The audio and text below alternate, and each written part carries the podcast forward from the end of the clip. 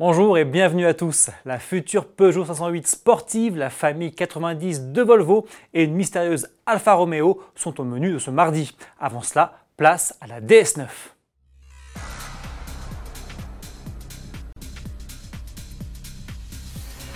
Je vous présente la nouvelle grande berline tricorps de DS, la DS9.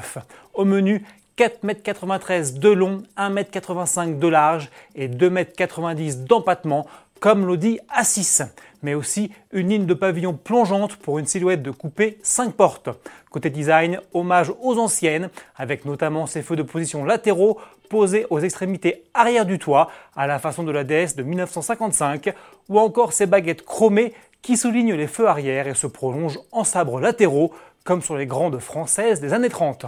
À l'intérieur, en revanche, moins de nostalgie. Le nouveau vaisseau amiral de la marque s'inspire largement du récent DS7 Crossback avec siège bracelet gainé de cuir, forme géométrique sur la console centrale et montre BRM au sommet de la planche de bord.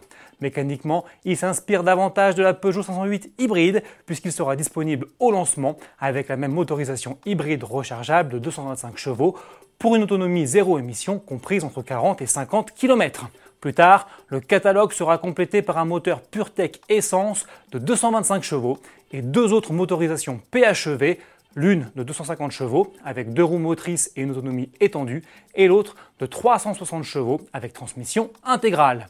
Produite en Chine, la DS9 sera commercialisée chez nous au deuxième semestre 2020.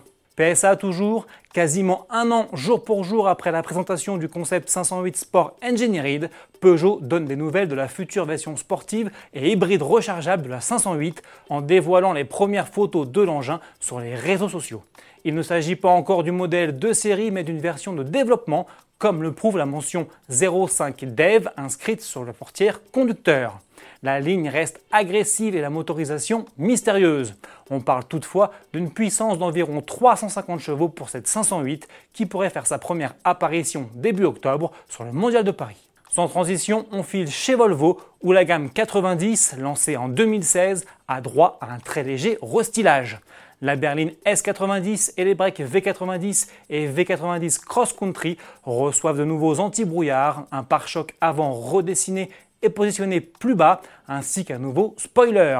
Les deux breaks scandinaves gagnent en plus une signature lumineuse légèrement revue à l'arrière avec clignotant à défilement. Volvo profite aussi de ces retouches pour annoncer que tous ces modèles sont désormais disponibles avec un système de micro-hybridation 48 volts qui permet jusqu'à 15% de consommation et d'émission de CO2 en moins.